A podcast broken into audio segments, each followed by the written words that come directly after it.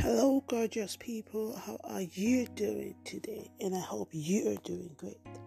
This is Angel That Great, and this is God's Love by Angel Radio. And our anchor scripture for today's topic is Psalms 35, verse 27. If you've got your Bibles ready, and I hope you've had a blessed week. What's up? What have you been doing? How has it been? How has your week been? What has been happening to you? And I hope you've been swimming in God's love.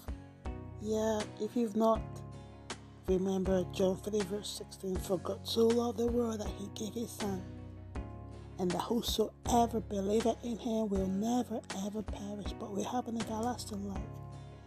Yeah, so God loves you and I deeply to give his Son. But that's not the topic for today. Today's topic we want to talk about pleasure in prosperity. So, Psalms 35, verse 27 says, Shout for joy, let the Lord which had pleasure in our prosperity of our servant. The Lord has pleasure in us having money. Now, anywhere you see lack, it's not God. So, where there is debt, owing, you know, things like that, it's not God.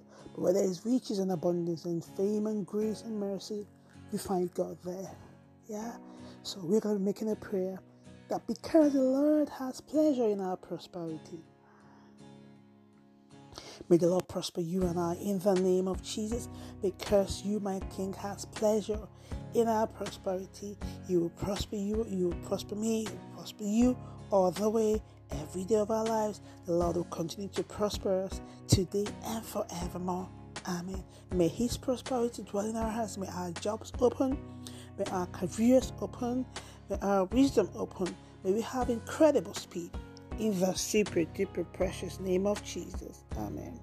Thank you for listening. And this is God's Love by Angel Radio with Angel That Great.